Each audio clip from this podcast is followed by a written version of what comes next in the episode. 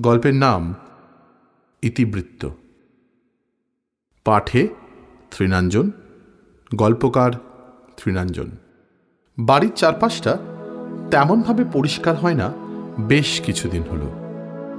হারাধনবাবু একজন retired police officer ছেলেরা বিদেশে চাকরিরত। আর এক মেয়ে তার সবেমাত্র বিয়ে স্থির হয়েছে।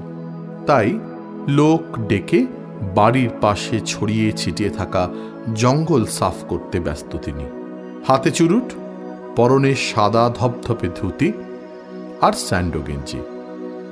এমনিতে বেশ গম্ভীর মেজাজের হারাধনবাবু সেদিন বেশ ফুরফুরে মেজাজেই ছিলেন।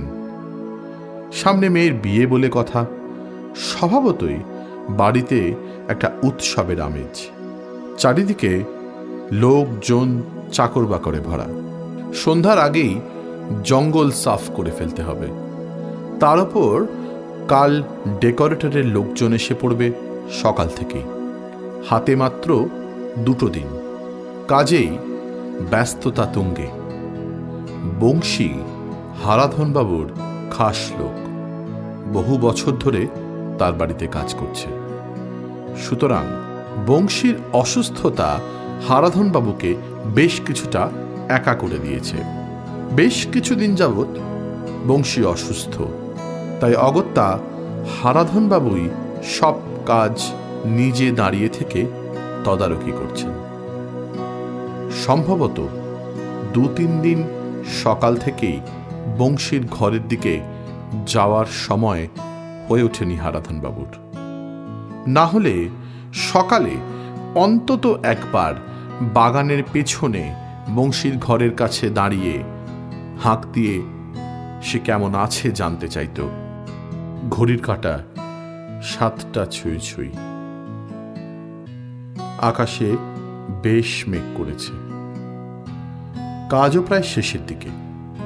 শ্রমিকের পাওনাগণ্ডা মিটিয়ে হারাধনবাবু বৈঠকখানায় চায়ের পেয়ালায় চুমুক দিতে দিতে লক্ষ্য করেন যে জানলার বাইরে বাগানের দিকে কেউ একজন পাইচেরি করছে।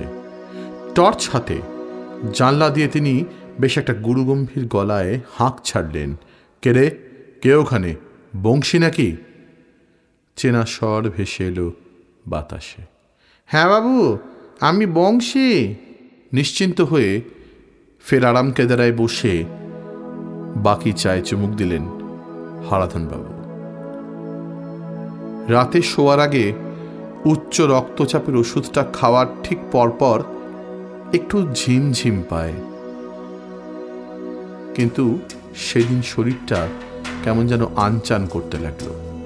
স্ত্রী ও মেয়ে পাশের ঘরেই শোয়া। একবার ভাবলেন কাউকে ডাক দিই।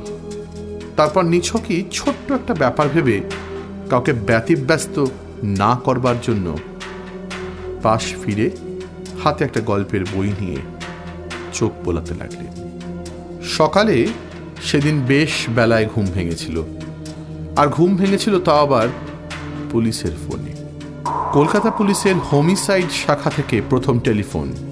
বাগানের ঘর থেকে পচা গন্ধ পেয়ে পাড়া প্রতিবেশীরা থানায় খবর দিলে জানা যায়, বংশী দুদিন আগেই তার ছোট্ট ঘরটিতে সিলিং ফ্যানের সঙ্গে গলায় ফাঁস লাগিয়ে আত্মহত্যা